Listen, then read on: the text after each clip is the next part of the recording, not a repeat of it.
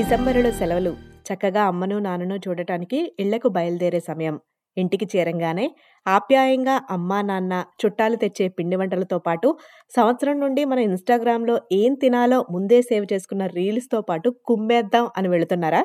ఒక్కసారి ఆగి మనం విదేశాలకు వెళ్తున్నప్పుడు తీసుకోవాల్సిన వ్యాక్సినేషన్స్ పాటించాల్సిన పరిశుభ్రతను ఒకసారి ఈ పాడ్కాస్ట్ ద్వారా తెలుసుకోండి. కిరణ్ కంచి గారు పీహెచ్డీ ఇన్ డయాగ్నోస్టిక్స్ చేసి మరియు మెడికల్ రైటర్గా పనిచేస్తున్న ఆయన ఎలా జాగ్రత్తగా ఉండాలో అన్న విషయాలను తెలియజేస్తున్నారు. ఇక పాడ్కాస్ట్లోకి వెళ్ళే ముందు నా పేరు సంధ్యావేదూరి అన్ని పాడ్కాస్ట్లను ఎస్పీఎస్ తెలుగు వెబ్సైట్ ద్వారా WW dot SBS dot com dot AU forward slash Telugu ద్వారా వినండి.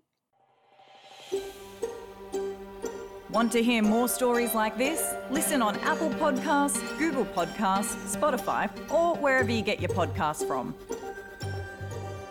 India ప్రయాణం డిసెంబరు సెలవులు వెళ్దాం అనుకుంటున్నాం సో ఇండియా వెళ్తున్నప్పుడు ఇక్కడ వాతావరణం అక్కడ వాతావరణం ఇక్కడ ఎండాకాలం అక్కడ చలి చలికాలం సో వెళ్ళే ముందు ఎలాంటి జాగ్రత్తలు తీసుకోవాలి ఏం తినాలి ఎలా జాగ్రత్తగా నేను ఉండాలి పిల్లలు ఉండాలి తప్పకుండానండి దానిదే ఉంది మెడికల్ రైటర్గా నా పని ఇలాంటివి రాయడము లేదంటే చెప్పడము అంతే. ఇండియా విషయంలో మనం చాలా జాగ్రత్తలు తీసుకుంటే ఆ ట్రిప్ని చాలా బాగా ఎంజాయ్ చేయగలుగుతామండి.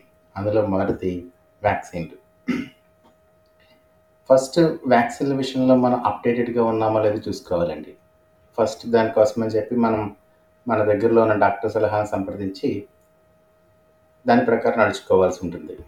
ఈ విషయంలో మీరు గతంలో చిన్న పాడ్కాస్ట్ చేశారు. అది చక్కటి ఇన్ఫర్మేషన్ కూడా ఇచ్చింది.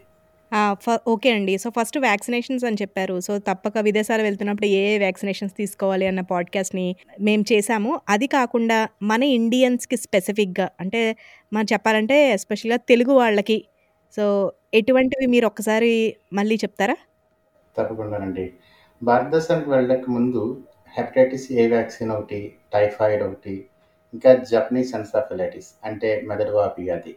దీనికి సంబంధించిన వ్యాక్సిన్లు వేసుకోమని చెప్పి ఆస్ట్రేలియన్ గవర్నమెంట్ వాళ్ళు సిఫారసు చేశారు. ఇంకా ఇవి కాకుండా హెపటైటిస్ బి ఒకటి ర్యాబిస్ అంటే కుక్క కాటు వల్ల వచ్చే జబ్బు టెటనస్ డిప్టీరియా పెర్టిషియస్ ఇంకొకటి మీజిల్స్ గవద బిళ్ళలు రుబెల్లా. వీటన్నిటికి సంబంధించిన వ్యాక్సిన్లు కూడా తీసుకోవడాన్ని మనం కన్సిడర్ చేసుకోవచ్చు. వీటన్నిటినీ కూడా గవర్నమెంట్ వారు ట్రావెల్ వ్యాక్సిన్ రూపంలో ఇస్తున్నారు. సో మీరు ట్రావెల్ వ్యాక్సిన్ అని చెప్పారు కదండి. నార్మల్గా మనం ప్రయాణానికి టికెట్లు అయితే మూడు నెలల ముందు అయితే బుక్ చేసుకుంటామేమో కానీ వ్యాక్సినేషన్స్ ఎప్పటి ముందు వరకు అంటే ఎప్పటిలోపు మనం చేయించుకోవాలా అన్నది క్లారిటీగా లేదండి. సో ఎప్పటిలోగా చేయించుకోవాలండి వ్యాక్సినేషన్స్? కనీసం పదిహేను రోజులు ముందుగా వెళ్తే మనకి వ్యాక్సిన్ వల్ల వచ్చే సైడ్ ఎఫెక్ట్స్ తగ్గడానికి వీలుంటుందండి. ఇది చాలా మంచి ఐడియా. మరీ ముఖ్యంగా పిల్లలు మనతో పాటు వెళ్తున్నప్పుడు కనీసం పదిహేను రోజులు ముందన్న డాక్టర్ని కలిస్తే వాళ్ళు కరెక్ట్ సలహా ఇస్తారు మనకి. అది బెస్ట్. షూర్ అండి. సో మోస్ట్లీ మనము భారతదేశానికి వెళ్తున్నప్పుడు అందులోనే మన ఊరికి వెళుతున్నప్పుడు అక్కడ ఉండే స్పెషల్ ఐటమ్స్ మంచి ఐటమ్స్ మనకి ఇక్కడ నోరు చచ్చిపోయి ఉంటుంది కాబట్టి అక్కడికి వెళ్ళి అన్నీ తినాలి అని అనుకుంటూ ఉంటాం. సో ఆ ఆతరంలో ఎక్కువ తినేస్తూ ఉంటాం. మనకి కారాలు ఉప్పులు అన్నీ అక్కడికి ఇక్కడికి తేడా కాబట్టి మనకి ఏదో ఒక కొంచెం తేడా చేస్తూ ఉంటుంది. అవి జరగకుండా మీ దృష్టిలో ఏ విధంగా మనం జాగ్రత్తగా ఉండాలంటారు? కరెక్టేనండి. దీన్ని మన వాళ్ళందరూ అంటే ఆస్ట్రేలియాలో ఉన్న వాళ్ళందరూ ట్రావెలర్స్ డయారీ అని చెప్తారు. కొన్ని ప్రదేశాల్లో దీన్ని ఢిల్లీ బెల్లి అని కూడా పిలుస్తుంటారు. ఇది కేవలం పారిశుధ్య ప్రమాణాలు అంటే హైజీన్ స్టాండర్డ్స్ ఉంటాయి కదా రెండు దేశాల మధ్య. వాటి మధ్య ఉన్న తేడా వల్ల మనకి డయేరియా పట్టుకునే ఛాన్స్ ఉంటుంది. ఇది రాకుండా ఉండాలంటే ఎప్పుడు కూడా వేడి చేసిన ఆహారాన్ని తీసుకోవడమే మంచిది. అలాగే శుద్ధి చేసిన వాటర్ని తీసుకోవడం బెటర్. దీంతో పాటుగా శానిటైజర్తో చేతిని కలుపుకోవడం కూడా మంచి ఐడియా. ఇంకా చూడండి దోమలు లాంటి కీటకాల బారిన పడకుండా జాగ్రత్త పడాలి. వీటన్నిటికీ మించి చాలా మంచి వ్యవహారం ఏంటంటే పెరుగు తీసుకోవడం. పెరుగులో ప్రోబయాటిక్స్ ఉంటాయి తెలుసు కదా మీకు?